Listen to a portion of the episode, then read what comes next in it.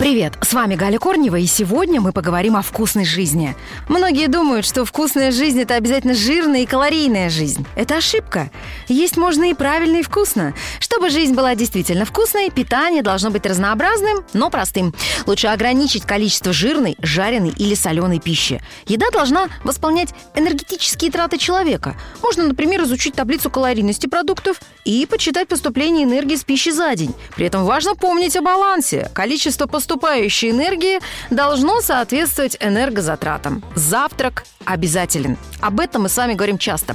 Кстати, тем, кто работает в ночную смену, от приема пищи вечером отказываться нельзя. Можно съесть что-нибудь сладкое, потому что глюкоза поможет организму справиться со стрессовой ситуацией и подпитает засыпающую нервную систему. Вот, кстати, о сладком. Можно ли сладкое? Мы часто с вами задаемся этим вопросом. Смотря какое. Если это торты и пирожные с кремом, то лучше отказаться. Лучше выберите черный шоколад, мед, фрукты или ягоды. Вкусная жизнь. Фрукты и овощи необходимы. Это одна из основ здорового питания. Они обязательно должны присутствовать в нашем рационе. В них содержатся необходимые нашему организму пищевые волокна, витамины и минеральные вещества. В течение дня необходимо съедать не менее 400 граммов овощей и фруктов. Ежедневно.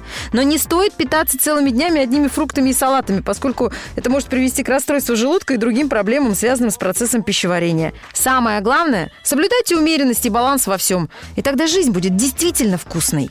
Еще больше рекомендаций можно посмотреть на сайте здоровое-питание.рф. Будьте здоровы и счастливы. Ваша Галя Корнева. Программа подготовлена при информационной поддержке Роспотребнадзора в рамках национального проекта «Демография».